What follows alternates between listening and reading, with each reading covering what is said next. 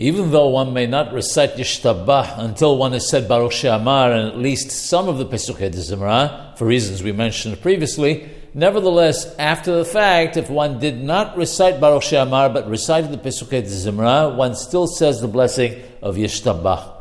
When we speak about the blessing of Yishtabah, one will note that it does not begin with the word Baruch as one would ordinarily expect the blessing to do.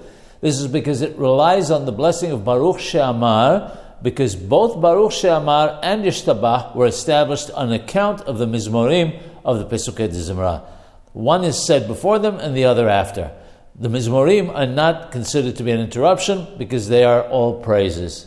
We see from this why one should not recite Yishtabah unless one has read Baruch She'amar and some of the Pesukei Zimra.